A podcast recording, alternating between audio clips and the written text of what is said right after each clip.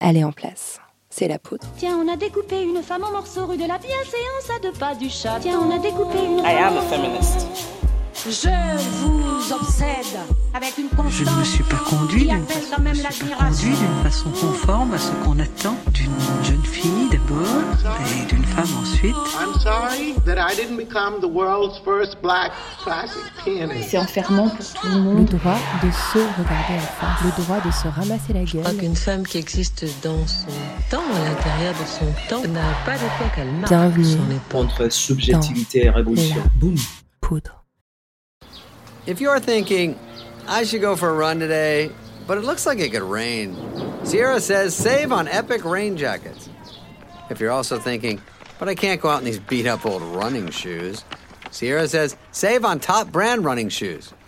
And if you're still thinking, but I'm also busy performing brain surgery, well, then we say, you really should have led with that. Sierra, let's get moving to your local store, like now. Go! Je suis Lorraine Bastide et aujourd'hui, je reçois Bertoul Beaurebec. Mais euh, non, je suis pas mon corps. Enfin, je l'incarne. C'est mon habitat, quoi. C'est pas un temple. C'est pas quelque chose de sacré. Par contre, euh, moi qui l'incarne, euh, ma volonté, mon désir d'expérimenter la vie, ça c'est quelque chose d'unique. C'est c'est une trajectoire qui est unique, celle que je vais prendre. Et par là, je pense que elle-même, elle peut être considérée comme étant sacrée. Coucou Bertoul, ça va? Ça va et toi? Pour ce premier épisode de 2021, année dans laquelle je mets beaucoup, beaucoup d'espoir, je vous gardais au chaud la voix et la pensée de Bertoul Beaurebec, la voix du futur, une femme du futur. On s'est retrouvés toutes les deux dans un nouveau format de la poudre, un format un peu improvisé, quelque part entre la conversation et l'interview, et qui a eu lieu chez moi, autour d'un thé. Dans cette interview, il y a de la chaleur et des rires. Il y a aussi quelques idées politiques qui vont faire du bien à toutes les méninges. Ah oui, parce qu'en 2021, être abolitionniste, c'est plus possible. Avec Bertoul Beaurebec, on a parlé de corps, de sexe et de sorcellerie. Bertoul Beaurebec, je vais te tutoyer parce qu'on se connaît déjà bien et je pense que je vais pas pouvoir feindre le vous pendant une heure d'interview. tu es une personne aux multiples visages et fonctions. Et je vais prendre le temps de les énumérer parce que ce magnifique CV est fait pour être clamé. Tu es l'autrice tout d'abord d'un livre intitulé Balance ton corps, manifeste pour le droit des femmes à disposer de leur corps, donc un manifeste féministe paru récemment aux éditions La Musardine, sur lequel nous allons longuement revenir. Tu es également artiste performeuse, spécialisée dans l'art-action, à la fois érotique et politique. Tes performances incluent le cracher de feu, le rituel d'aiguille et l'avalée d'épée. Tu t'es produite dans de nombreux festivals et sur des scènes dans le monde entier. Tu es également travailleuse du sexe, comédienne, notamment dans le porno féministe, et enfin, voire surtout, militante afroféministe. De fait, par ton identité même, tu es à l'intersection. Et tu défends magnifiquement dans ton livre, direct, drôle et accessible, cette notion d'intersectionnalité que d'aucuns cherchent à décrédibiliser ces derniers temps. Donc c'est vraiment chouette que tu sois là euh, aujourd'hui. Alors tu es très jeune, hein, j'arrive toujours pas à croire euh, que tu n'as que 24 ans, c'est ça hein? Ouais, 24, 24. et pourtant, tu as déjà vécu euh, mille vies. Euh, ce que ton livre, euh, où tu emploies beaucoup la première personne, notamment dans le dernier chapitre, tu donnes vraiment à avoir ton point de vue, euh, d'être vraiment à comprendre. Je me pose cette question peut-être un peu simpliste. Est-ce que ta trajectoire est exceptionnelle ou est-ce que tu représentes un pan entier de la société qu'on n'entend jamais? Je sais pas. je, je sais pas. Je sais qu'à l'endroit de, de mon vécu, de comment je perçois mon vécu, comment je le réfléchis, la façon dont je le politise, oui, c'est peut-être pas, euh, c'est peut-être pas commun. Par contre, mon vécu lui-même, euh, je pense qu'on est pas mal. Et ouais, que qu'on qu'on existe vraiment euh, de façon marginale, mais que je suis pas euh, du tout la seule à avoir ce type de parcours-là à mon âge. Ouais. D'ailleurs, quand tu décris la démarche qui t'a poussé à écrire ce livre, tu, parles vraiment d'un manque de représentation. Tu t'es vraiment senti euh, le devoir euh, politique de venir combler un endroit où les récits n'existaient pas. Ouais, mais c'est aussi, euh, aussi à l'endroit de la frustration que j'ai écrit, de me dire mince, quoi. euh, j'ai cherché ce bouquin, en fait. hein. D'abord, avant de l'écrire, je l'ai cherché, mais j'ai trouvé que des autrices et des penseuses qui n'étaient pas françaises, qui n'étaient pas afropéennes, qui n'avaient pas mon profil exact, en fait. Et c'est ça vraiment qui m'a fait me dire faut que je l'écrive et faut que faut que je fasse exister ce discours-là parce qu'en France, il n'existe pas. Quoi. Mmh. Alors ton livre a reçu euh, un bon accueil, j'ai l'impression. Tu as eu pas mal d'interviews et de parutions. Euh, quelques semaines après sa sortie, quel regard tu portes sur la couverture médiatique? Alors euh, à la fois c'est encourageant parce que bah, mon objectif en l'écrivant bien évidemment c'était pas seulement qu'il touche les personnes qui étaient déjà d'accord avec moi donc euh, le fait d'avoir écumé un peu les médias comme je le fais comme je l'ai fait je le fais encore d'ailleurs euh, bah, ça fait qu'il y a plus de chances que des personnes qui ne me connaissaient pas déjà qui faisaient pas déjà partie de ma petite niche tombent sur le bouquin et sur mon discours par contre je suis un petit peu ouais je suis pas forcément très satisfaite par rapport à l'approche euh, de la plupart des médias, dans le sens où souvent, euh, avant de faire une interview, on a euh, tout un plan de, des sujets qu'on va aborder au sujet du bouquin. Et les interviews même étaient très intéressantes. C'était souvent une heure, voire deux heures ou trois heures d'entretien avec certains journalistes qui avaient vraiment aimé le livre. Et la résultante, malheureusement, c'était trois minutes de vidéo ou un article qui parlait que de l'aspect voilà une pute qui va parler du travail du sexe. Regardez, waouh, la pute a écrit un bouquin, quoi. Et c'était un petit peu, un peu réducteur. J'ai trouvé ça vachement réducteur. Sensationnaliste un petit peu aussi. Très, bah, forcément, parce qu'on sait que dès qu'on soulève le sujet du travail du sexe et de la prostitution dans, dans les médias, ça, ça, ça, pousse au débat. Il y a des gens qui vont être euh, très intéressés, qui vont être fascinés, euh, qui vont vouloir donner leur avis, qui vont vouloir, euh, voilà ça, attire en fait les gens. Mais ça attire pas forcément les gens de la meilleure manière en fait. Et ça les pousse pas nécessairement à réfléchir de la meilleure manière encore une fois. Mm. Pourtant, il y a une réflexion euh, hyper importante euh, à mener. Et d'ailleurs, je voulais inscrire ton livre dans, tout un contexte parce qu'il y a vraiment en ce moment, je trouve, un, renversement de la narration sur le travail du sexe. On a vu apparaître enfin dans l'espace public les paroles des travailleuses du sexe, euh, un regard situé sur la, sur la prostitution. alors, je voulais citer quelques-unes des œuvres qui ont contribué. Le livre la, la maison de Emma Becker récemment, ou celui de Pauline Verdusier, Vilaine fille au pluriel, qui vient de sortir. On peut parler aussi de comptes Instagram comme euh, Par et Pour, mm. euh, du podcast euh, Le Putain de Podcast de Loubna, ou encore La politique des putes, un documentaire paru dans le flux intime et politique réalisé par Océan, qui nous a fait d'ailleurs nous rencontrer. Qu'est-ce que ça change en fait d'entendre la parole des concernés dans ce débat, car il y a débat sur le travail du sexe? Bah, C'est la moindre des choses, quoi. Enfin, c'est bien, mais j'ai envie de dire, il était temps, quoi. Et, euh, et, oui, on entend la parole des concernés, mais moi je suis toujours un petit peu piquée. je vais toujours essayer de regarder dans quel contexte et qu'est-ce qu'on essaye de dire et qu'est-ce qu'on retient aussi de la parole. Euh, moi, ça m'a toujours un peu dérangé déjà le fait qu'on puisse créer des débats euh, autour des, des, vies des personnes en, en, se comportant comme si euh, c'était juste quelque chose de théorique, quoi, comme si c'était juste une conversation théorique. Euh, il y a vraiment cette approche-là, beaucoup dans le travail du sexe, on met souvent des concernés, enfin on commence à mettre des concernés avec des abolitionnistes par exemple, ou avec euh, des professeurs, des experts qui sont experts de quoi, je ne sais pas. Et, et, du coup, ça, ça dénature un peu l'essence même de pourquoi on discute de ça. On discute parce qu'il y a des personnes qui sont tuées, il y, a des personnes qui sont violées, il y a des personnes qui sont agressés. Euh, il y a du harcèlement policier envers une, certaine catégorie de personnes, à savoir les travailleuses du sexe. Et en fait, c'est vraiment leur vie dont on parle. C'est pas quelque chose de théorique, c'est pas quelque chose d'évanescent, un sujet où tout le monde peut avoir son avis comme ça, euh, et tout le monde a le droit d'avoir un avis particulier.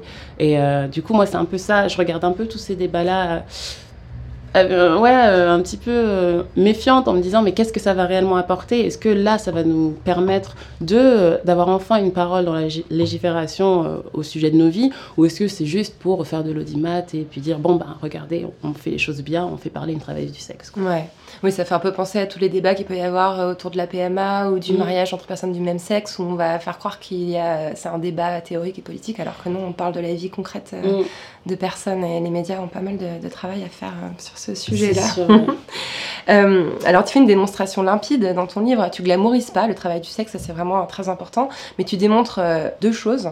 Déjà qu'il y a des travailleuses du sexe euh, libres, heureuses, et que c'est la pudibonderie de cette société coincée du cul, comme tu l'as décrit, qui censure cette possibilité. Et puis tu montres aussi à quel point l'expression qu'on te renvoie souvent à la figure, elle ne se respecte pas, a un caractère extrêmement stigmatisant en fait. Est-ce que tu peux développer cette idée-là?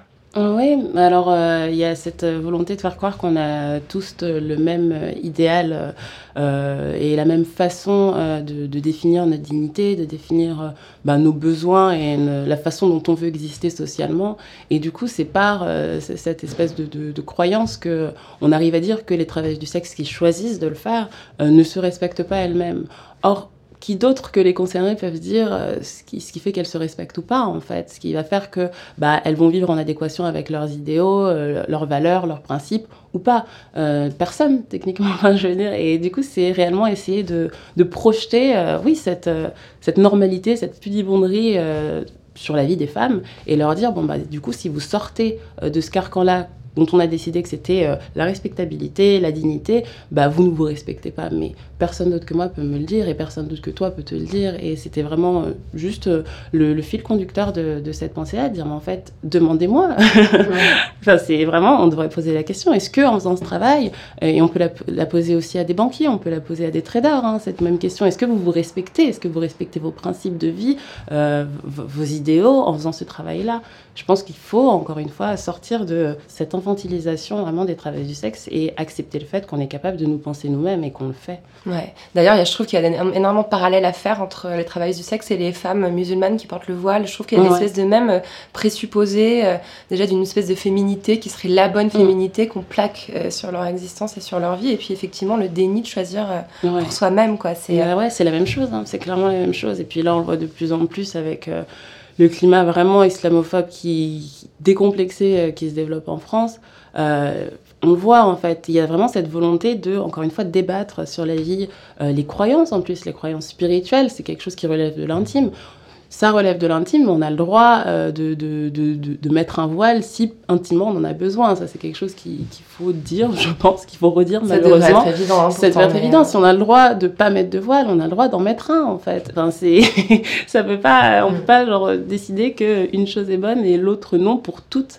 Et euh, c'est exactement la même chose pour les travailleurs du sexe. Au niveau de la sexualité là, mais c'est encore plus euh, encore plus vaste comme débat parce que là il n'y a pas seulement euh, cette volonté de libération et cette volonté d'être une bonne féministe aussi d'un autre côté. Et, et c'est super aliénant. Je pense que beaucoup de travailleurs du sexe rechignent à euh, se présenter comme étant féministes à cause de ça, alors qu'elles le sont, hein, elles sont féministes, mais elles le diront jamais parce qu'elles savent que, bah, en fait, elles vont devoir se battre pour avoir le droit d'être considérées comme féministes.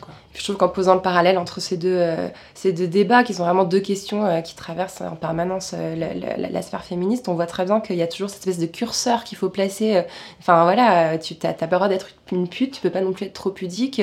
à quel endroit, en fait, notre sexualité, notre pudeur va trouver l'accord et la validation de la société? C'est une Bah ouais, je pense qu'au bout d'un moment, juste il faut s'en foutre, quoi, parce qu'on sait que c'est biaisé, c'est ça. Et, et c'est aussi, ben, aussi clairement ce que j'essaye de faire transparaître dans le livre. C'est euh, en fait, au bout d'un moment, on a des comptes à rendre qu'à soi-même, à condition, bien évidemment, que nos actions n'aient pas des répercussions négatives sur les autres. Et euh, les miennes, enfin quand j'étais euh, escorte, euh, bah non, il n'y avait pas de répercussions négatives. Au contraire, hein. je vendais littéralement du plaisir, de l'attention. Enfin, je faisais du bien aux gens. Et en ça, je trouvais ce travail très gratifiant. Et c'est quand même dingue euh, de, de, se rendre compte que bah, la, réalité de mon, mon, métier, mon interprétation à moi, qui est bah, du coup pour moi la plus valable, elle est, enfin, elle est complètement inversée dans, dans les mœurs sociales. C'est-à-dire que le fait de vendre du plaisir, le fait de vendre des, des services sexuels, du coup techniquement de faire du bien aux gens en fait, c'est considéré comme quelque chose qui va être avilissant.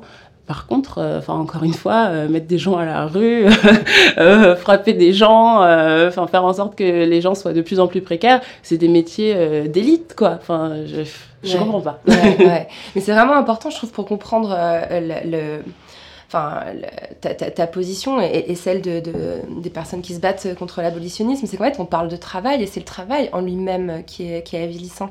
Euh, il y a cette phrase de ton livre que j'ai trouvée vraiment, euh, vraiment importante. La seule différence entre, qui existe entre les prostituées libres et les hôtesses de caisse, c'est la relation qu'elles ont avec leur corps et avec l'argent. Et on peut se poser la mmh. question, effectivement, euh, est-ce qu'on demande aux caissières ou aux ouvrières à la chaîne si elles sont vraiment heureuses et si elles sont vraiment consentantes mmh. quand elles font ce travail-là?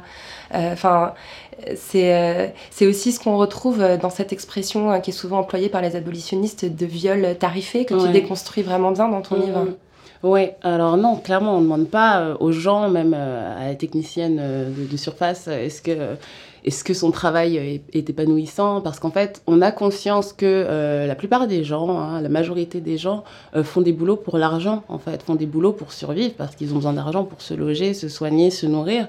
Et du coup, bah, et elles font ce qu'elles ont à faire, en fait. Et c'est exactement pareil pour les putes. Hein. Enfin, les putes ne vivent pas en dehors du capitalisme. hein. Il y a vraiment cette, euh, cette, ce cliché qui, est réellement infondé, qui veut que les prostituées se fassent un travail dit facile. En quoi il est facile, je- je ne vois vraiment pas. Euh, plus facile qu'un autre, en tout cas, je vois pas. Et en plus, pour avoir un train de vie superficiel, euh, s'acheter des sacs, comme si euh, on, brassait des mille et des cents comme par magie, quoi. Donc c'est vraiment, il y a vraiment cette volonté de créer. Euh, Ouais, cette espèce d'existence parallèle de la réalité euh, pour les prostituées. Quoi. Les prostituées n'ont pas les mêmes soucis de vie, apparemment. Elles doivent pas s'habiller, elles doivent pas se loger, elles n'ont pas d'enfants à, éduquer, elles doivent pas se nourrir, elles doivent pas se soigner. Quoi. Mm. Donc euh, oui, il y a cette, y a vraiment, euh, c'est le rapport au sexe en fait. Le fait que le sexe, Ouais. des- la sexualité des femmes est considérée comme un dû en fait par l'hétéropatriarcat et qu'on on ose capitaliser là-dessus parce que bah il y a des personnes qui capitalisent sur l'amitié, sur la maternité, sur énormément de choses. Bah, Il n'y a pas de raison que ça, ça sorte du schéma capitaliste en fait. Ouais. Et euh, il y a cette, vraiment cette, euh, ce trigger, cette rigueur des abolitionnistes, je pense. Ouais. Le fait qu'on leur a dit, mais du coup, tu ne peux pas, euh, ta sexualité, ça, ça doit rester dans, dans le cadre du désir, tu ne peux pas vouloir De la procréation, C'est ça. hein. Bah ouais, mais comme elles sont féministes, elles, elles, elles utilisent pas trop cet, ar- cet argument. Elles, euh, elles utilisent plus l'argument du désir, on doit le vouloir. Mais moi, je désire l'argent. j'en ai besoin. C'est pas que j'aime ça, mais c'est que j'en ai besoin dans ce monde pour avoir le confort, euh, juste vivre de façon digne, comme tout le monde, en fait.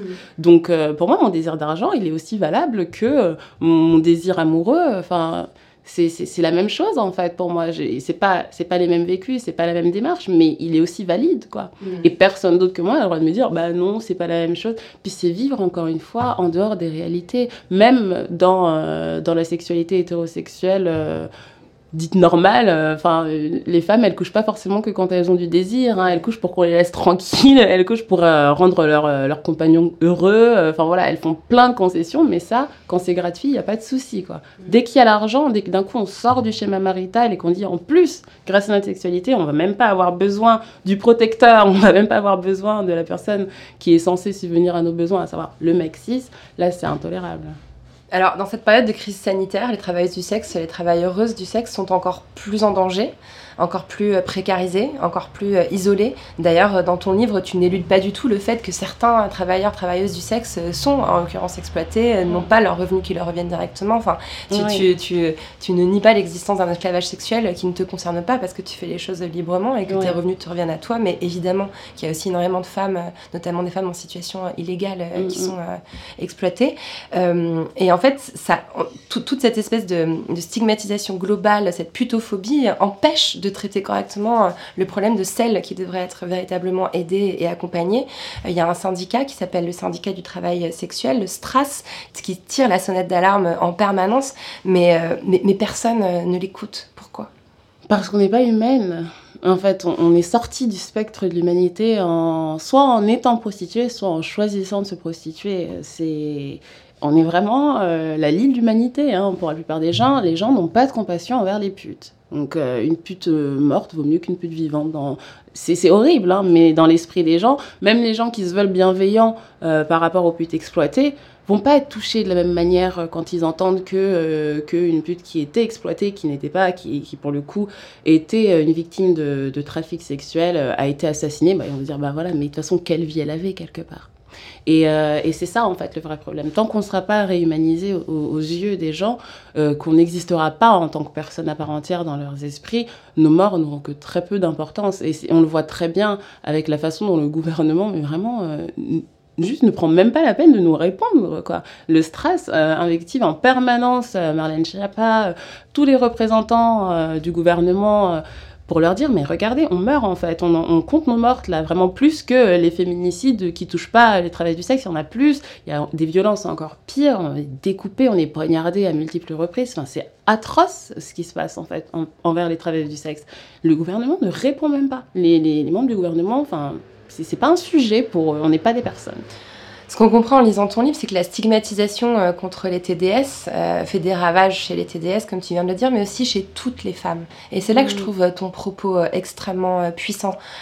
tu parles, par exemple, de cette expression fils de pute, qui est vraiment la pire expression qu'on puisse, enfin la pire insulte qu'on puisse adresser à une personne. tu parles aussi du, du, slut shaming. Est-ce que tu peux expliquer ce mécanisme, en fait, qui fait que finalement, on, a, on est face à un, à un mécanisme de domination patriarcale complètement euh, universel en fait. Ouais, alors euh, pour le slut shaming, c'est vraiment très très, euh, enfin c'est très ancré dans, je pense, énormément d'injonctions qu'on nous fait depuis toute petite. déjà en nous faisant croire que notre valeur doit vraiment être, être, être définie par le regard masculin. Du coup, on doit être valorisé par l'attention que les, hommes, enfin les garçons puis les hommes vont nous donner.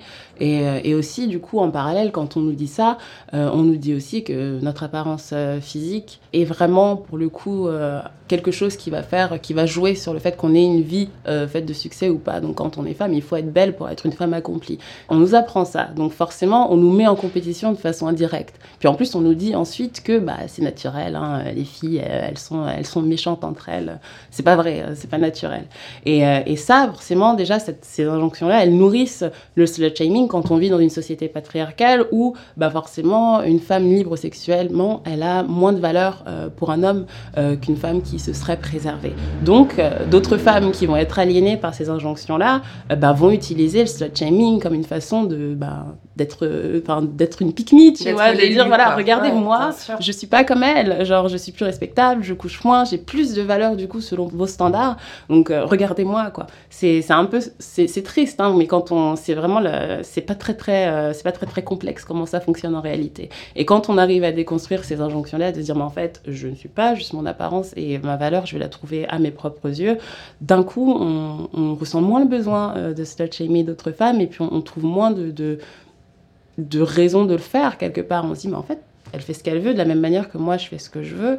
Et euh, c'est pas parce qu'on n'a pas les mêmes principes euh, sexuellement que je peux la rabaisser. Puis c'est même pas un sujet à rabaisser en fait. Mm.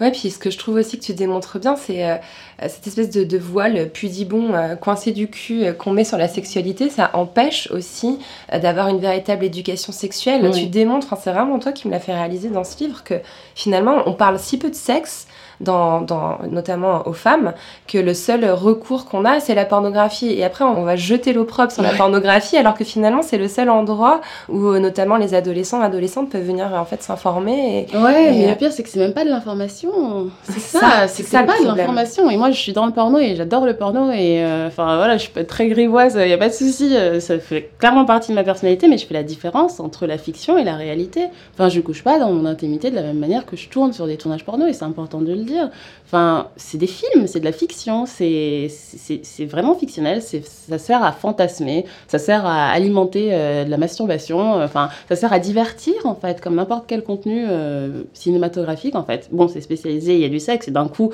c'est moins valorisé, euh, on considère que c'est pas de l'art alors que pour moi, ça en est à plein d'endroits, surtout de plus en plus de maisons, de, de, boîtes de production font du travail incroyable. mais du coup, c'est pas le rôle de l'éducation, de, de la pornographie d'éduquer sexuellement. Le, rôle de, la pornographie, déjà, c'est d'être regardé par des adultes. C'est même pas être regardé par des enfants. Aujourd'hui, il y a Internet, donc les enfants peuvent tomber dessus. Donc ça, ça devrait de nouveau faire partie de l'éducation sexuelle d'aujourd'hui, spécifiquement. Mais en réalité, c'est fait pour les adultes. Donc pourquoi demander à l'industrie d'éduquer sexuellement des enfants quand leurs parents, leurs professeurs, la société n'est même pas capable de le faire? Et en plus, c'est pas son rôle. Le rôle de l'industrie pornographique, ça reste une industrie, c'est de faire de l'argent en fait. C'est pas les enfants qui ont de l'argent à donner à la pornographie. Alors Bertoul, j'ai adapté pour toi euh, une, question rituelle de la poudre. Mmh. Euh, tu revendiques euh, dans ton livre le, statut de salope. Mmh. Et donc je voulais te demander, Bertoul, est-ce que tu es née salope ou est-ce que tu l'es devenue? Ah là là, mince, c'est dur. je j'ai jamais réfléchi. Je pense que je le suis devenue. Bah oui, c'est évident. Euh, parce que je pense qu'on développe, euh, sa sexualité, notre sexualité se développe au fur et à mesure qu'on grandit puis vieillit encore, même euh, adulte, elle est toujours mouvante et, je pense que je suis devenue, mais je suis devenue euh, assez tôt dans mon adolescence, même si c'était pas conscientisé, ouais ouais, je suis complètement devenue. Et peut-être aussi ce qui s'acquiert, c'est aussi la fierté et la capacité à le revendiquer. Ouais, ça c'est venu beaucoup plus sur le tard pour le coup. Hein. Enfin, sur le tard, si on peut dire, avec l'âge que j'ai, mais par rapport à- au moment où je, pense l'avoir été rétrospectivement parlant et le moment où je l'ai vraiment euh, politisé, j'ai dit, bah, en fait, oui, euh, je le suis et c'est ok. Parce que j'étais, euh, je pense que j'étais très tôt salope dans mon adolescence, mais que j'avais toujours peur, bien évidemment, de cette insulte. J'avais toujours peur de, cette étiquette et, euh, euh, parce que c'était complètement péjoratif pour moi. J'avais pas encore déconstruit tout ça. Il y avait encore de la honte en fait. Bah toujours, euh, je pense, ouais. en tout cas, pas une honte sincère, mais euh, une honte à avoir envers les autres, quoi. Mhm. De pas euh, trop euh, mettre ça en avant parce que bon, bah, c'est ce que je suis, mais c'est pas quelque chose de valorisant, quoi. Mhm. D'ailleurs, euh, bah, quand tu es quelqu'un d'extrêmement brillant, d'extrêmement cultivé, enfin, on sent que tu as énormément de facultés intellectuelles quand on, quand on lit ton bouquin. Et d'ailleurs, tu avais commencé à t'orienter vers des études euh, très sérieuses, très prestigieuses, vers les- Mhm. vers l'histoire de l'art et l'archéologie. Comment t'imaginais ton avenir? Oui, je sais plein de choses sur toi. Comment t'imaginais ton avenir quand tu as commencé ces études-là? Ah, alors moi, je voulais être conservatrice du patrimoine en musée. Et, euh, et je m'imaginais euh, mettre en place euh, des, scénographies d'exposition, choisir des catalogues d'exposition ce que j'allais, quel artiste j'allais décider de mettre en avant, gérer les collections permanentes des musées. Pour moi, c'était vraiment un métier de rêve. Ça l'est encore un peu théoriquement, mais maintenant je sais que dans les faits, l'approche qu'il faut avoir de l'art est beaucoup trop académique en fait et pas assez satisfaisante émotionnellement pour moi. Et moi, ce que j'aime dans l'art, c'est réellement la- l'aspect subjectif, interprétatif. Et c'est pas nécessairement étudier la perspective et le contexte historique comme on le faisait. Donc ça m'a rapidement fait chier. Ouais. je me suis dit, en fait, c'est pas pour moi. Ce serait pour moi. Euh, je pense que c'est pour moi dans un, dans un monde parallèle. euh, Et que dans un monde parallèle, j'ai continué. euh, et que maintenant, je suis conservatrice du patrimoine, ou en tout cas en concours. Mais euh, c'est pas pour moi dans cette vie. Je pense que j'avais d'autres priorités. Et. et euh, étant donné mon profil, étant donné euh, bah ouais le profil assez euh, stigmatisé que ce soit euh, le côté femme, noire, afroféministe, artiste en plus, et aussi maintenant travail du sexe, j'ai envie d'approcher la vie d'une façon un petit peu plus émotionnelle et, et politique que, que quelque chose d'académique quoi. Mhm. J'ai- J'aime bien la façon dont tu décris euh, avec énormément de fluidité euh, comment tu as découvert euh, le travail du sexe. C'est important de rappeler que enfin, pour, pour la plupart des militantes, il y a un- vraiment un continuum dans le travail du sexe. On ne parle pas euh, uniquement des personnes qui sont dans la rue à offrir leurs services comme il peut y avoir dans l'imaginaire collectif. Le simple fait, par exemple, de travailler dans, dans le striptease ou dans l'effeuillage, c'est peut-être le, le début de ce continuum. Ouais. C'est par là que tu es rentrée, tu es montée sur une scène, tu t'es déshabillée quand Mhm. tu étais étudiante et tu t'es sentie en fait plus à ta place sur cette scène que tu te sentais euh, à la fac? Euh, je sais pas si j'ai fait le parallèle. En tout cas, le, la, résultante, oui, ça a été que bah, j'ai arrêté mes études et comme j'étais déjà au théâtre, euh, bah, j'ai continué le théâtre. Et du coup, pendant une période, je faisais que ça. Donc, euh, oui, je pense que oui, je me sentais plus à ma place parce que de toute façon, c'était une place pour moi au théâtre et ça n'en était pas une à la fac. Dans ce sens-là. Par contre, peut-être que si j'avais fait d'autres études, j'aurais fait les deux. Mais euh, il se trouve que, ouais, non, au, à l'endroit de l'histoire de l'art et de l'archéologie, j'étais vra- je me sentais vraiment pas à ma place. ouais. Et qu'est-ce que ça t'a apporté la scène? Euh, je pense que ça m'a apporté justement ce, ce début euh, de dédramatisation de, de, de, de la saloperie. J'adore, euh, faire des brochettes de mots comme ça. Mais, euh, mais ouais, je pense que du coup, ça ça m'a fait euh, renaître au sein d'une communauté, donc la communauté de la troupe du théâtre en question, où bah, on était toutes pareilles, mais avec énormément de personnages différents, d'apparences différentes, euh, de- d'esthétiques aussi différentes, de, de, de comment dire de références, euh, d'inspirations différentes, alors qu'on bossait tout ensemble. Et euh, on était toutes artistes euh, à faire énormément d'autres choses à côté, mais euh, dans ce théâtre-là, bah, on était toutes euh, pareil en fait, une, une- famille, une famille avec énormément de membres différents, une famille vraiment reconstituée quoi. Et Donc, hyper avec, euh, inclusive, c'est ça aussi que je trouve Mm. intéressant dans ton récit, c'est que on sait que le milieu euh, du théâtre, euh, disons traditionnel, ou même le milieu voilà des comédiennes, est un milieu extrêmement raciste où il y a quand même beaucoup beaucoup de discrimination. Enfin voilà, Ouais. Alissa Maïgal a vachement bien raconté dans, dans, dans, dans le recueil de témoignages noirs, mais pas n'est pas mon métier. Et en fait, ce qu'on comprend, c'est que dans le milieu, dans ce, dans ce milieu-là, le milieu de l'effeuillage, de la performance, il y a beaucoup plus de diversité Ah ouais. et beaucoup plus euh, d'acceptation en fait euh, des identités. Ouais, bah c'est nécessaire même.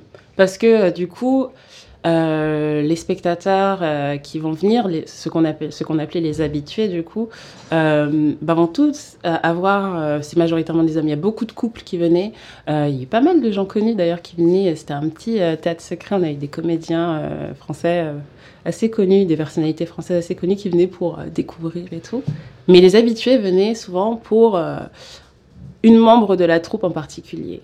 Euh, qui était leur favorite en fait. Et il y avait même euh, ce, vraiment cette espèce de société un peu euh, qui s'était créée, la société des habitués, qui s'était créée en ligne, qui existait sur un forum et qui faisait des critiques de nos shows, qui débattaient, qui faisait des top 10, des top 3, qui se disputaient entre eux pour dire quelle, quelle, était la mieux tel jour, enfin quel était le meilleur show, parce qu'on créait nous-mêmes nos, petites scénettes en fait. Et il y avait des scénettes individuelles qu'on créait, on avait tout un, un répertoire, et il y avait les duos, ce qu'on appelait les duos lesbiens bien où on incarnait euh, des personnages et ça finissait en euh, scène de sexe simulée sur scène. Donc euh, c'était très intéressant de voir la diversité et surtout le fait que la diversité, à la fois dans l'apparence mais dans le style, soit absolument nécessaire pour, pour faire vivre le théâtre et pour quelque part bah, satisfaire tous les fantasmes possibles et imaginables. Ouais, c'est ça qui est fabuleux dans, mmh. dans, la réflexion autour du porno, c'est-à-dire que, comme tu le décris très bien, il y a quelque chose qui est vraiment euh, dans la, une démarche presque d'amour en fait, euh, de, donner euh, aux personnes ce dont elles ont besoin pour éprouver du plaisir, pour éprouver du désir. Il y a finalement pas énormément de métiers où, on réfléchit dans cette perspective-là en fait. Bah ouais, et puis moi je pense que c'est quelque chose qui... Voilà, dans l'idéal, moi j'aimerais que de toute façon rien n'ait un rapport à l'argent. je suis foncièrement anticapitaliste, je considère que l'argent c'est vraiment... le nerf de la guerre, c'est le truc qu'il faut qu'on arrive à, à détruire. vraiment, c'est le, concept qui fait que ben, nos vies euh, se passent mal pour la plupart du temps pour une raison ou pour une autre, que nos relations sont biaisées. Et le fait que ben, on arrive à, malgré tout donner quelque chose qui est vachement, euh, je trouve, qui est vraiment essentiel dans la vie des gens. Euh, même si c'est par rapport, même si c'est dans un rapport pécunier, ben, c'est parce qu'on en a besoin et c'est parce que les gens ont ce besoin-là et peuvent le trouver en payant. Vaut mieux ça plutôt que que ce soit introuvable, euh, sauf de façon euh, complètement euh, idéalisée, que les gens doivent se rencontrer, tomber amoureux, entrer. Enfin, c'est pas possible pour tout le monde. Ou alors ça va être par violence et contrainte. C'est ça. Et, et, même si j'aime pas trop le parallèle qu'on fait quand on dit que les, grâce aux putes, il y a moins de viols, c'est pas vrai. Les violeurs vont pas voir les putes, particulièrement les violeurs vont voir les putes et pas les putes, et, et, nos clients sont pas des violeurs. Mais, mais oui, enfin, moi je pense que dans un monde où on peut tout acheter et dans un monde où il y a des personnes qui vont être en détresse émotionnelle, sexuelle, affective, il n'y a rien d'anormal au fait qu'on puisse acheter euh, des, des, services sexuels et c'est même mieux parce qu'au final, euh, ben, on donne quand même une solution à des personnes qui n'en ont pas autrement. Quoi. Mm. Il y a, moi, j'ai énormément de clients bah oui, euh, quand j'y réfléchis, je me dis, mais heureusement en fait qu'ils aient accès à des travailleuses du sexe, parce que sinon, bah, ces personnes-là seraient vraiment seules. Et, je pense que c'est vraiment, c'est, vraiment horrible quand on y pense de ne pas, de pas avoir de vie affective et sexuelle quand on en veut une, euh, quand on a le sentiment d'en avoir besoin pour être réellement épanoui, pour être vraiment en accord avec bah, son corps et, ses sensations. Quoi. C'est mhm. vraiment euh, c'est nécessaire. Mhm. Je crois que c'est à peu près à la même période que tu découvres euh, la pensée afroféministe à travers euh, les écrits, par exemple, d'Angela Davis ou d'Audrey mhm. Lorde, dont tu es une grande lectrice. Et j'ai l'impression qu'il y a un espèce, un, espèce d'éveil parallèle en fait, qui s'est produit, comme si ta conscience politique s'était développée en parallèle avec ton acceptation de ton goût pour l'érotisme, comme, comme tu dis dans ton livre, et une libération des injonctions de la société. Euh, est-ce que c'est la pensée féministe euh, qui t'a aidé euh, à être une salope heureuse hmm, Je sais pas, moi j'aurais tendance plutôt à dire que la pensée féministe, au début, m'a fait douter du fait de, de, pouvoir être et féministe et travailleuse du sexe heureuse et qui aime vraiment ça.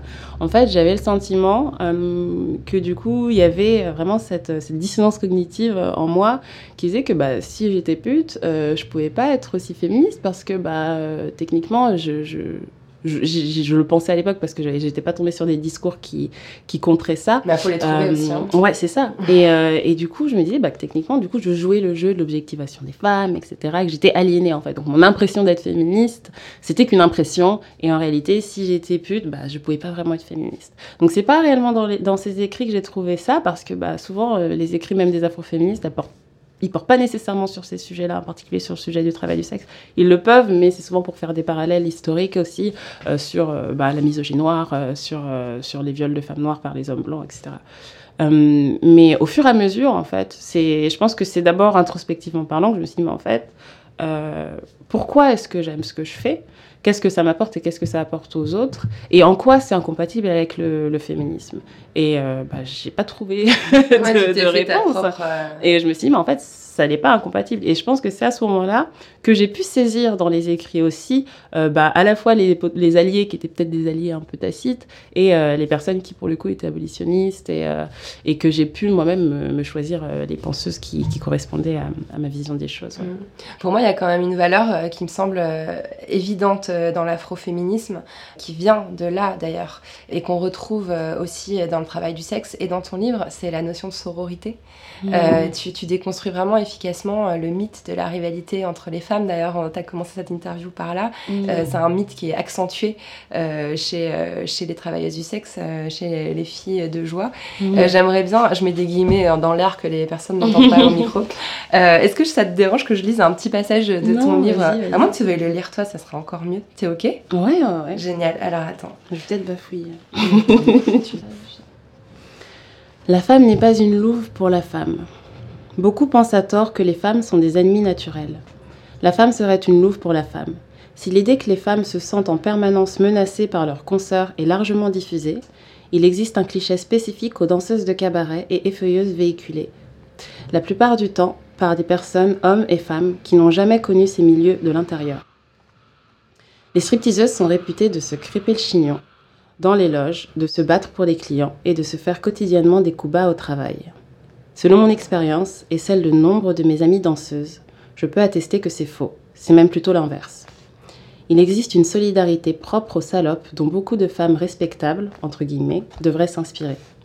Qu'il s'agisse des plus petites attentions comme de vérifier discrètement si le fil du tampon d'une autre danseuse n'est pas visible à travers sa lingerie, jusqu'à intervenir verbalement ou physiquement lorsqu'une collègue est agressée par un client, ou parfois même un membre du staff de l'établissement. L'effet du témoin n'existe pas entre femmes de petite vertu on devine que ce cliché existe sûrement pour contribuer à dévaloriser encore plus les femmes qui exercent ces métiers. Il me semble que les salopes ont compris quelque chose de primordial.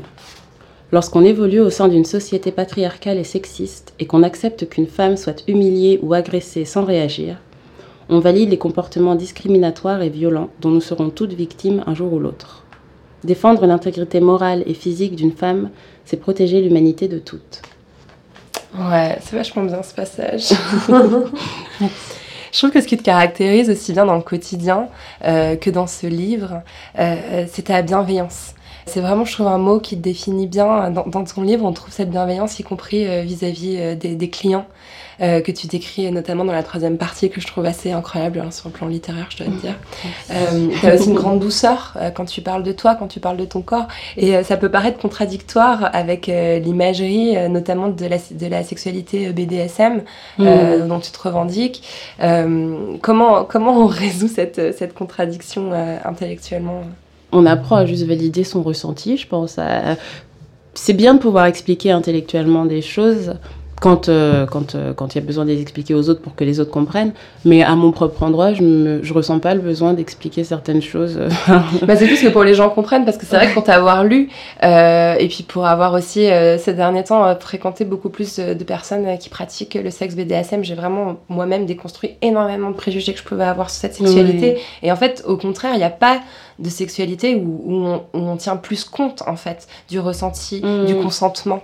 Et, c'est ça que j'aurais voulu euh, que tu expliques pour les auditeurs et auditrices. Bah, ce qui, il a, hum, les règles un petit peu communes au BDSM, elles reposent sur une notion fondamentale qui est la communication et le consentement. Donc le consentement éclairé, c'est-à-dire que quand on joue à se faire mal, euh, c'est la plupart, euh, c'est le cas pour la plupart des, des, disciplines BDSM. Du coup, il faut faire extrêmement attention aux limites de l'autre et aux capacités aussi euh, de l'autre. Et il faut être aussi extrêmement à l'écoute de soi pour pas soi-même dépasser ses limites et donner des indications qui vont faire que bah on pourra pas, ça nous amusera plus et ce sera plus un jeu et ça nous fera réellement mal dans le sens ou psychologiquement il n'y aura pas cette satisfaction érotique.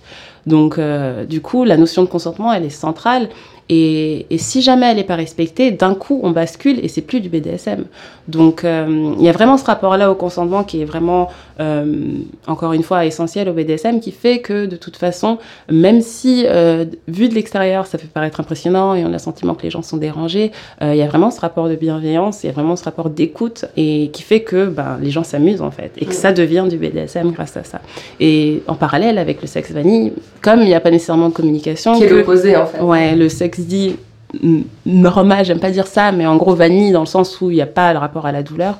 Il y a vraiment euh, un manque de communication qui est valorisé, qui est romantisé euh, beaucoup dans, dans, dans, la romance, notamment euh, dans les romances notamment hétérosexuelles. On, on, on, met en valeur le fait qu'on se comprend sans se parler, ouais. machin, tous ces trucs-là qui n'existent pas, faut arrêter.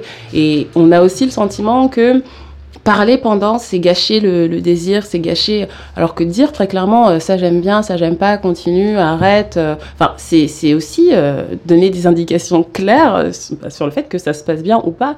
Et c'est important en fait. Ouais. Et pour moi, en plus, ça rajoute, euh, ça rajoute encore plus au désir parce qu'on sent qu'on est réellement dans un, dans un moment euh, de complicité, d'échange et que bah, on est à l'aise en fait.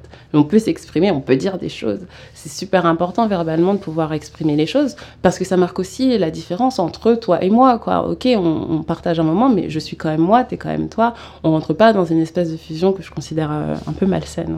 Ouais, ouais wow, t'es en train de mettre le doigt sur un truc, je pense, hyper important. Et je pense qu'il y a énormément de sexualité de femmes adultes adultes euh, supposément épanouis qui sont complètement euh, paralysés en fait par Ouais. cette espèce d'injonction à, les choses doivent aller de, de performance, soi et puis cette ouais. espèce de truc euh, dans le désir ça se ressent dans le corps t'as pas besoin de le formuler et tout et en fait ça, ça empêche complètement de vivre euh, Bah ouais, et puis surtout, épanouie, on- encore une fois, on est des personnes différentes, hein, on partage pas le même corps. Enfin, c'est les gens ne peuvent pas lire dans, nos pensées, et, même si on aimerait que ce soit le cas, même si on a le sentiment qu'on vit une relation ultra fusionnelle, je pense qu'il faut être responsable de soi et de l'autre et euh, de, capable de, de rationaliser certaines choses, quoi. Ouais, ouais, c'est hyper important. Euh, je pense que ce qui fait se rejoindre tout ce que tu fais, euh, des performances au film, en passant euh, par ton ancien travail d'escorte, c'est ton rapport au corps.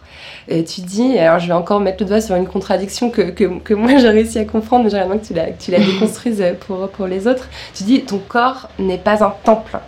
Euh, ça, je pense que c'est une phrase extrêmement importante. Et en fait, c'est tout l'inverse que de dire que tu ne respectes pas ton corps ou que tu n'en as rien à foutre de ce qui arrive à ton corps. Ouais, non, non, ça veut pas du tout dire ça. Mais oui, c'est marrant, c'est un truc dont on me parle euh, beaucoup pendant cette promo-là, de dire, mais euh, comment vous pouvez dire que vous n'êtes pas votre corps Enfin, moi, je suis mon corps et tout. mais non, je suis pas mon corps. Enfin, je l'incarne. C'est mon habitat, quoi. Et, et ça peut pas être un temple. Je, enfin, il, va crever, il va se décomposer. C'est une machine organique, il y a des viscères, il est fait de sang, il est fait de trucs. euh, voilà, hein, il est fait de trucs vraiment typiquement matériels, organiques. euh, c'est pas un temple, c'est pas quelque chose de sacré. Par contre, euh, moi qui l'incarne, euh, ma volonté, mon désir d'expérimenter la vie, ça c'est quelque chose d'unique, c'est que c'est une trajectoire qui est unique, euh, celle que je vais prendre. Et par là, je pense que elle-même, elle peut être considérée comme étant sacrée. Puis surtout le mystère qui entoure notre conscience, notre âme, de quoi est-ce qu'elle est constituée, ça c'est quelque chose qu'on n'a toujours pas résolu hein, de façon scientifique, dans les sciences dures en tout cas. Moi, à mon endroit, j'ai le sentiment d'avoir résolu ça, mais mais mais oui, non, mon corps n'est pas un tout simplement parce qu'il me sert, il me sert euh, encore une fois d'intermédiaire entre moi et les autres. Euh, il me sert aussi à expérimenter la vie. Il peut se remettre des chocs de la vie. Il peut être euh, être modifié et toujours être fonctionnel d'une autre manière. Un temple, c'est quelque chose qui est fini, c'est quelque chose qui va qui va être qui être qui va être vraiment quelque part regardé avec une distance euh, qui, qui peut être un peu flippante quand on fait un parallèle avec le corps. Moi, je veux pas que la vie prenne de la distance avec moi. J'ai pas envie de prendre de la distance avec les corps des autres, quoi. C'est pas ça pour moi vivre. Euh, alors, dans, tes performances, tu t'infliges euh, de la douleur. Euh, je me demandais dans quelle mesure la douleur était politique.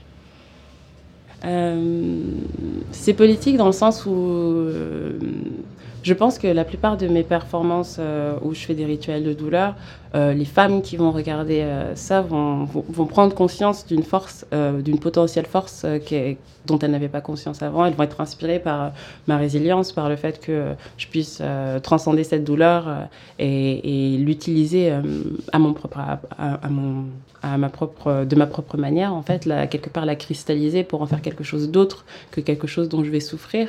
Et ça fait un parallèle, je pense, avec les, difficultés dans la vie, les, les douleurs physiques qu'on peut ressentir en étant femme et, la façon dont on va les interpréter et les processer. Donc ça, c'est politique, je pense, dans ce sens-là, de se dire, en fait, on n'est pas obligé de souffrir de ces douleurs-là. On peut aussi euh, en faire autre chose. On peut aussi euh, décider que ça fait partie euh, de, de, comment on va incarner nos corps et que c'est OK. Et ensuite, décider peut-être de, prendre de la distance si on a besoin ou alors même de transformer cette douleur pour en faire une sorte de carburant ou pour changer d'état. Moi, en l'occurrence, dans les performances, j'entre dans des états de transe et, c'est à travers la douleur, du coup, et l'acceptation de la douleur que je vais pouvoir changer d'état. Et c'est ça que je recherche. En me montrant aux autres, euh, mon, seul but, c'est d'inspirer finalement. C'est pas. Voilà, c'est très simple. ouais, mais en fait, c'est très simple, mais je pense qu'il y a peu de. Enfin, j'ai malheureusement pas eu la chance encore euh, de te voir faire une performance euh, de, en, dans la vraie vie, mais j'ai regardé plusieurs vidéos, notamment sur ton site qui est hyper bien fait. Merci. Et, et c'est vrai qu'en fait, tu, tu, modifies ton propre état, mais tu modifies de fait l'expérience de la personne qui te regarde. Enfin, il y, a, y, a, vraiment un ressenti dans le corps. On, a les fesses qui serrent, on se crispe, on a mm. envie de se cacher les yeux. C'est bien. Non, mais voilà, enfin, tu, tu, sais que tu suscites ça. Il y a personne qui peut regarder ce que tu fais en restant complètement euh, ah, mais impassible et mou qui pleurent, Il y a des personnes qui, qui pleurent, il y a des personnes qui s'évanouissent. Euh, mais c'est bien. c'est ce que je recherche, c'est euh, faire le pont entre entre mes actions, mon ressenti et le ressenti des autres personnes qui vont être témoins. Dans mes performances, comme elles s'inscrivent dans leur action, les personnes qui vont être spectatrices et spectateurs vont être acteurs aussi d'une manière ou d'une autre. Le, elles, et elles savent pas à l'avance comment. Et euh, du coup, ça crée vraiment une ouverture énergétique de comment moi je, je vais vivre les choses et qu'est-ce que je vais susciter chez les autres. Le but, c'est de faire ressentir des trucs. Si tu ressens des trucs, c'est cool. Après, tu peux pleurer, tu peux euh, pas pouvoir voir, tu peux avoir peur, euh, tu peux t'évanouir. L'objectif, c'est de faire un pont entre, entre justement ces corps-là, de dépasser euh, la différence vraiment corporelle qui nous, qui nous délimite, en fait, et de, de, de nous connecter. Quoi. Mm. Tu as, une façon très particulière de mettre vraiment de la politique dans absolument tout ce que tu fais. Et dans tes performances, il y en a une qui s'appelle Sujet-Objet, où tu te couds littéralement euh, la bouche avec un fil et une aiguille pour parler de la silenciation des travailleuses du sexe. Euh, il y en a une autre euh, que j'ai pu voir en vidéo qui est une allusion au mythe de Lilith. J'aimerais que tu la que tu la décrives, si tu veux bien, de façon visuelle et concrète. Qu'est-ce qui se passe pendant cette performance? Qu'est-ce que ah. tu fais? La chute de Lilith, c'est une performance qui raconte euh, le moment où Lilith a été déchue, où elle a été expulsée du Jardin d'Éden par, euh, par son père, du coup, euh, par le Créateur, parce qu'elle a refusé de, de, se soumettre à Adam, qui est la figure du premier homme biblique, et Lilith, la première femme biblique, du, biblique, du coup. Et elle a refusé de son... avant Ève. Exactement. Bah, c'est un peu, comme je dis dans le bouquin, le, le, prototype de, de, la femme au foyer raté, quoi. et je pense que Dieu s'attendait pas. Il se disait, bon, bah, j'ai fait une femme de la même façon que j'ai fait l'homme, et puis ils vont se débrouiller. Et Lilith a fait OK, mais on va se débrouiller comme j'ai envie. et Adam était là, euh, papa. et euh, du coup, ça s'est mal passé. Euh, donc, elle a été expulsée et, elle s'est retrouvée bah, dans le désert. Elle s'est retrouvée dans les niveaux supérieurs de, la création, dans les niveaux inférieurs de la création. Et elle s'est retrouvée exilée, en fait. Et la chute de Lilith, ça raconte cette incompréhension et surtout la rancune que, Lilith va développer euh, envers le créateur. Et elle lui, dit, elle lui parle, elle lui dit, euh, voilà, tu, tu, m'as rejeté et, ce n'est plus chez moi, mais maintenant j'ai une autre famille, à savoir euh, tous, les rebuts finalement de la création, les, démons, elle devient leur maman et, elle s'érige réellement en figure d'opposition et de menace envers le créateur, à dire bah, moi je suis celle qui a tué le père et je suis celle maintenant qui sait créer toute seule. Et c'est vraiment ce qui m'a intéressé dans la figure de Lilith, le fait de d'être déchue, mais de se créer un autre monde, un monde dans lequel elle avait une place centrale et un monde dans lequel bah, ses règles étaient les seules valables. Et euh, c'est quelque chose d'extrêmement empouvoirant. Je pense c'est une figure qui est très empouvoirante, qui est reprise euh, beaucoup comme la figure de Jézabel par euh, énormément de collectifs féministes. Et, et, ça donne aussi de la force à la colère, je pense. Ça donne aussi une légitimité à la colère. C'est encore une fois la colère qui, qui est qui est souvent dévalorisée chez les femmes, qui est souvent considérée comme hystérique. Elle peut être très froide, elle peut être très réfléchie, elle peut être très tactique, la colère. Et elle peut mener très très loin aussi. Et c'est vraiment ce que essayé de mettre en, scène avec Lily. Donc dans la performance, il y a tout le process de réalisation de Lily. Donc il y a le moment où elle est déchue, elle est un peu perdue, elle se demande pourquoi, elle est dans un moment d'introspective, à se dire mais, euh, mais qu'est-ce que j'ai pu faire? Et puis, euh, elle rentre dans la souffrance par ce moment-là. Et en souffrant, du coup, elle renaît, elle renaît de sa souffrance. Donc, il y a tout le process des aiguilles, il y a le process aussi de la vallée d'épée. Et, euh, et il y a une danse. Enfin, je voudrais vraiment que tu décrives pour que les gens imaginent ce qui se passe sur la scène quand tu. Je me pose des aiguilles, donc je me pose des aiguilles notamment sur le visage. J'en pose pas mal sur le visage, dans le cou, sur sur la poitrine. Et, euh, et, avec les aiguilles posées, j'avale mon épée quand j'avale mon épée, du coup, j'ai aussi les aiguilles sur le visage qui rend la, chose un petit peu plus compliquée, notamment les aiguilles qui traversent mes joues. et puis, au moment où je retire l'épée, ça marque quelque part le, le, moment de basculement. Où lui se dit mais en fait le pouvoir que je recherchais le pouvoir que, que je pense que je pensais avoir perdu en étant déchu je le retrouve en moi à travers le fait que je survive en fait à toute cette douleur là qui, qui est accumulée par par le rejet en fait hein, par le fait que je sois considérée comme euh, pas assez bien ou comme moindre. Et euh, le moment où je retire les aiguilles c'est le moment où elle se défait aussi euh, bah, de toute son intériorité qui avait été faite par le père donc son sang et euh, c'est le moment où elle devient la maman de tous les démons. Son et sa propre créatrice. Je voudrais maintenant qu'on prenne un moment pour, euh, pour parler euh, de, de, l'industrie euh, pornographique. Toi, tu as travaillé un peu au tout début dans le porno mainstream. Tu es notamment passé, j'ai découvert chez Jackie et Michel. Mmh. et puis, tu as vite compris que ça allait pas le faire. tu as commencé à travailler avec des réalisatrices porno féministes comme Erika Lust ou Anouchka. J'ai regardé un de tes derniers films, Vivante, qui raconte une histoire d'amour entre deux femmes qui parle de handicap, qui parle aussi du travail d'assistante sexuelle. Et en fait, c'est incroyable parce que c'est un film euh, pornographique, il y a énormément d'érotisme, enfin ça, ça suscite vraiment des, sensations euh, physiques, comme mhm. tout bon euh, film porno se doit de le faire. Mais c'est un message hyper politique, notamment contre le validisme. Mm. Et ça fait du bien parce que s'il y a bien un combat politique qui est très largement oublié euh, de, toute la production artistique contemporaine, euh, c'est le validisme. D'ailleurs, on y voit, euh, je voulais la mentionner, une des rares actrices porno handicapées qui s'appelle Mariléa Kinka. Est-ce qu'il fallait que le féminisme s'en mêle pour que le porno puisse devenir politique? Bah oui. bah oui, ça c'est sûr. C'est sûr. Et puis, encore une fois, je pense que c'est euh, un continuum.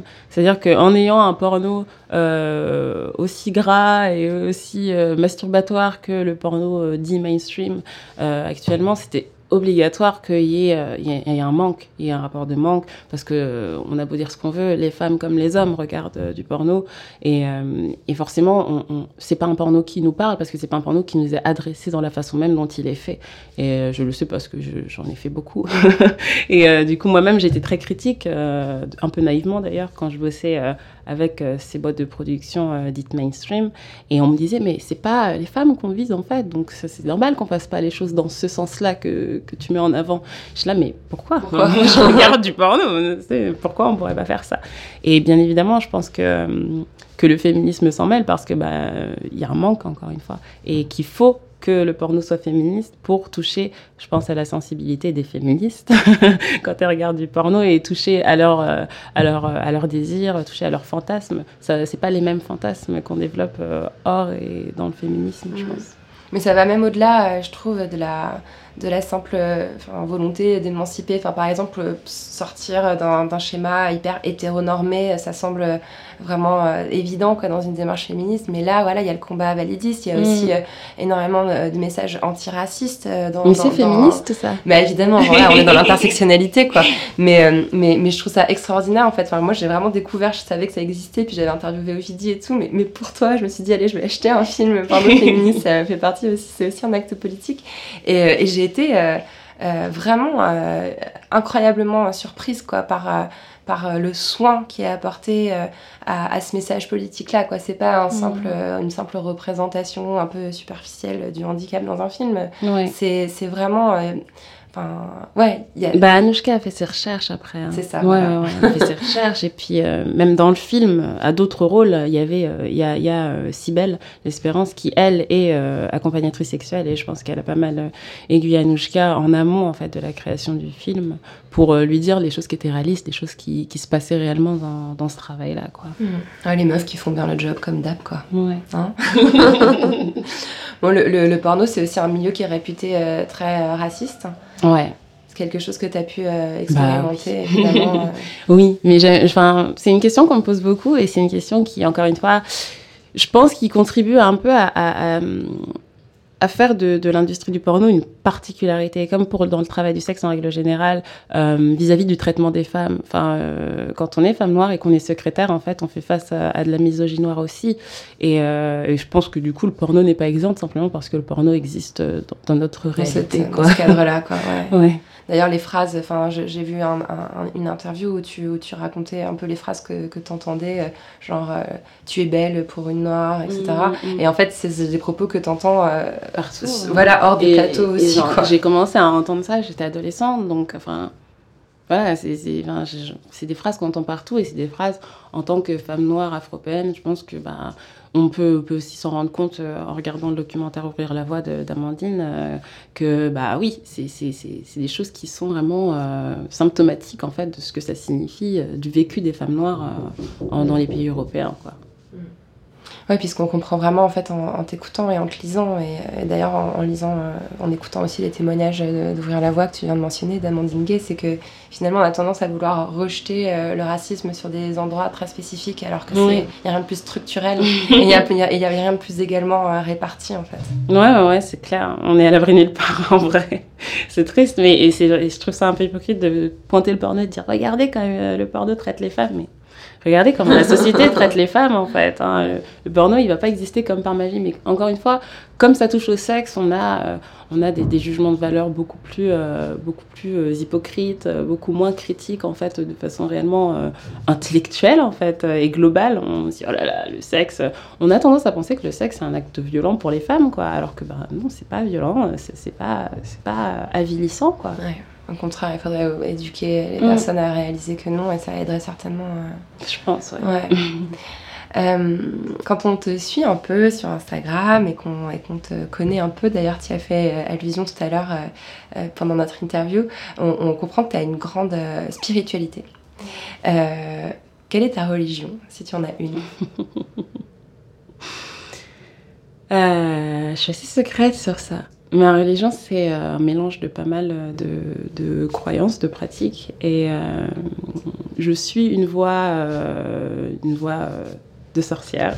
Après, je, je rentre pas trop dans les détails. Enfin, je pourrais rentrer dans les détails avec toi hors micro. D'accord, il n'y a pas de souci. Mais j'avais simplement envie que tu fasses allusion à la façon dont la spiritualité, enfin moi c'est quelque chose qui, qui, me blesse énormément en fait, la façon dont la société a tendance à, à stigmatiser euh, toute croyance, à vouloir absolument matérialiser euh, tout et, mm. euh, et, à, et, à, brandir en fait bon, la laïcité, je ne veux pas employer ce mot qui m'épuise, qui mais, mais il faut, faut, bien le mentionner là pour finalement rejeter dans le domaine de l'irrationnel tout, ce qui tout ce qui relèverait d'une croyance spirituelle. Et, tout ce qui sort du monothéisme. Et tout ce qui sort du monothéisme, mm, mm, Enfin, le monothéisme se retrouve aussi dans l'eau la, dans, dans, dans du bain quand, quand, c'est... Oui, certains, certains certaines religions monothéistes, ouais. Mais, euh, mais, mais, je trouve ça intéressant euh, de, de, voir qu'on peut parfaitement imaginer une articulation en fait entre une pratique euh, spirituelle et, et une réflexion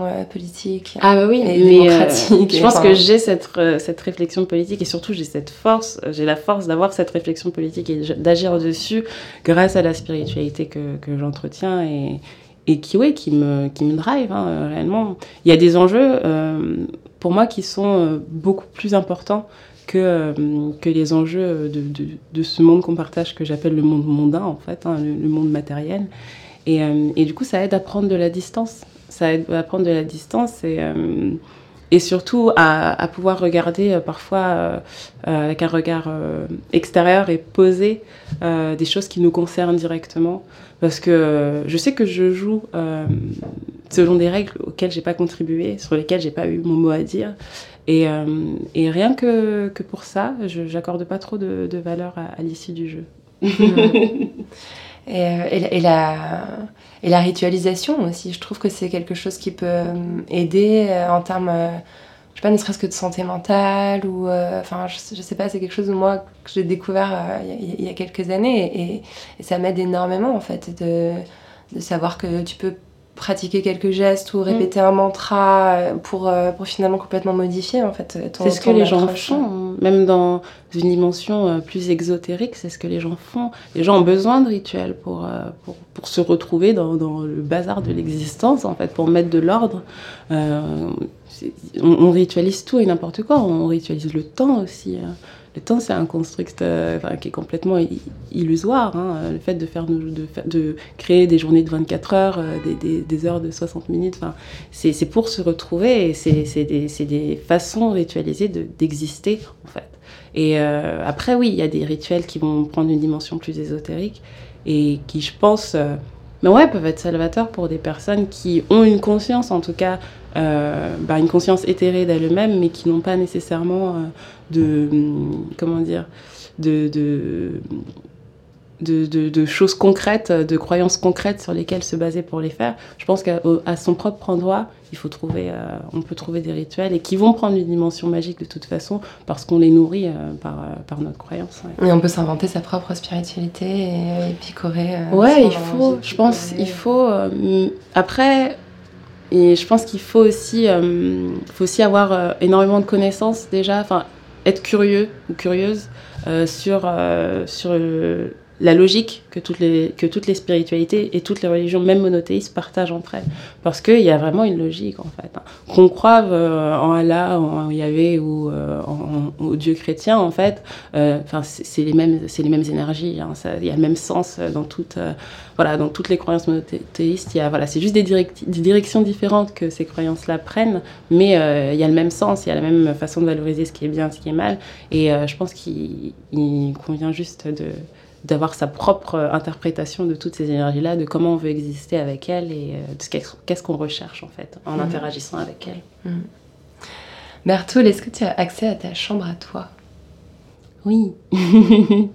ouais. Depuis toujours, euh, ouais. J'ai jamais vraiment réfléchi, euh, j'ai jamais vraiment euh, réalisé que c'était ça ma chambre à moi parce que j'écoute la poudre beaucoup. et euh, et j'ai- réalisé en écoutant la poudre, quand tu posais cette question, je me suis dit, mais oui, moi j'en ai une et j'en ai une depuis toujours. Elle est dans ma tête. C'est la seule qui compte. Et dans mon esprit, j'ai mon palais mental et je me je me réfugie dedans euh, pendant mes méditations déjà tous les jours, ça c'est sûr. Mais euh, mais dans les moments où j'ai juste besoin de, de réfléchir sur ce qui se passe à l'extérieur ou de comprendre en fait ce qui se passe à l'extérieur. Des fois, il, il se passe des choses mais trop vite. Moi, j'ai tendance à être vachement euh, dans, ma, dans ma tête, dans mon intériorité, à processer les choses avant de vouloir y réagir. Et parfois, la vie, elle laisse pas forcément le temps de ça. Donc, euh, elle est dans ma tête. Ça, en, écrivant cette, euh, ce- cette question, euh, parce que j'ai tellement. euh, Enfin, j'aime j'aime mon travail de journaliste et j'ai voulu le faire jusqu'au bout. Et je pense que je suis la seule journaliste à t'avoir interviewé, à s'être abonnée à ton OnlyFans. et, euh, et donc, le OnlyFans, peut-être pour expliquer, pour les personnes qui connaissent pas, c'est un, un site internet où tu peux, en échange d'un abonnement mensuel, publier des photos et des vidéos qui sont uniquement réservées aux personnes Ouais. qui, ont, qui ont payé. Alors, peut-être que j'ai une vision un peu, un peu naïve des choses, mais j'ai eu le sentiment que c'était un bon outil quand même pour les TDS parce que ça permet de, de générer des revenus de façon Ouais. complètement autonome sans passer par, euh, par euh, une personne ou, euh, ou Mhm. voilà. Et puis surtout, euh, je trouve qu'il y a. Enfin, dans, dans, les, dans les images que tu postes, je trouve qu'il y a une grande sécurité en fait, parce que tu. Je sais pas, justement, tu es dans ta chambre beaucoup, Ouais. donc il y a quelque chose de très intime. Ouais. Euh, t'es es seule, donc euh, t'es vraiment dans bah, le pur consentement euh, vis-à-vis de toi-même. Surtout, ce que j'ai trouvé. hyper hyper drôle c'est que tu, tu vas poster euh, une vidéo euh, très érotique et puis tu vas dire allez manifester avec Assa Traoré le 2 juin. N'oubliez pas de relire Angela Davis euh, donnez à cette à cette caisse de grévistes. Enfin tu accompagnes toujours tes, tes vidéos d'un- message politique. Et tu rappelles aussi à l'ordre les personnes qui te suivent, genre alors petit rappel, euh, je ne, ne pas adresser de pronoms possessifs en vous adressant à moi, je ne suis pas ton chéri, ta belle, merci. Bref, mais je me suis demandé si c'était Je tiens pas, comme ça, mais... si c'était pas aussi hyper important euh, dans le travail du sexe euh, d'avoir sa chambre à soi, euh, aussi bien mentalement comme tu l'as décrit, mais aussi matériellement avec des espaces comme celui-là. Ah, bah, dans le travail du sexe, je pense que c'est un avantage, c'est sûr. C'est pas, c'est un privilège, hein, clairement. Et puis OnlyFans, déjà, ça s'adresse à des travailleurs du sexe qui vont être un endroit de privilège par rapport à d'autres, c'est sûr. Parce que déjà, faut avoir euh, une connexion internet, faut avoir un, compte bancaire, faut euh, avoir euh, un smartphone ou un ordinateur. Euh, c'est le minimum Ensuite, il vaut mieux avoir un trépied, il vaut mieux avoir un pivot aussi pour bien faire les choses. Ça s'ajoute, euh, voilà, pour bien faire les choses. Et euh, du coup, ça touche qu'une catégorie déjà de travailleuses du sexe, donc pas les traditionnelles, euh, pas celles qui sont en situation irrégulière. Enfin voilà. Donc déjà, ça c'est bien de le dire. Et euh, mais oui, ensuite, c'est bien d'avoir un endroit où euh, pouvoir exister euh, en tant que travailleuse du sexe, surtout quand on, on se crée son, son personnage sur OnlyFans. Parce que voilà, oui, moi, ma recette, comme tu l'as déjà souligné, c'est quelque chose de vachement intimiste. Souvent, je suis en pyjama, je suis sur mon lit, je suis pas maquillée. Et, et ça crée vraiment ce, ce- ce- ce semblant de proximité avec, avec les fans qui vont me voir d'une façon dont on ne voit pas sur les autres réseaux sociaux. Donc euh, oui, c'est ça. Ça ouvre aussi à une certaine euh, liberté créative aussi d'avoir euh, cette chambre-là qui là pour le coup est matérielle. ouais. Ouais, c'est, c'est, c'est- on sent vraiment l'imaginaire de la, de la chambre d'hôtel. Enfin, c'est vrai, c'est, j'ai, trouvé ça vraiment, vraiment chouette, quoi. Merci. Je suis abonnée, ça y est et tout. Bertoul, ça évoque quoi pour toi la poudre? Pour moi, ça, ça évoque quelque chose de d'aérien, d'évanescent, quelque chose qui est mouvant, qui est changeant. Ça évoque quelque chose d'immatériel, aussi de la pose, quelque chose d'insaisissable aussi. Mais euh, de partout. D'omniscient aussi. Merci infiniment, Bertoul. Merci à toi, Lorraine.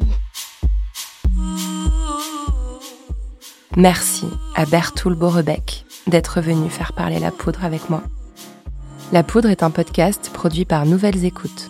Merci à Aurore Meyer-Mailleux pour la réalisation, à Gaïa Marty pour la programmation, la prise de son et le reste. Au mixage aujourd'hui, Marion Emery.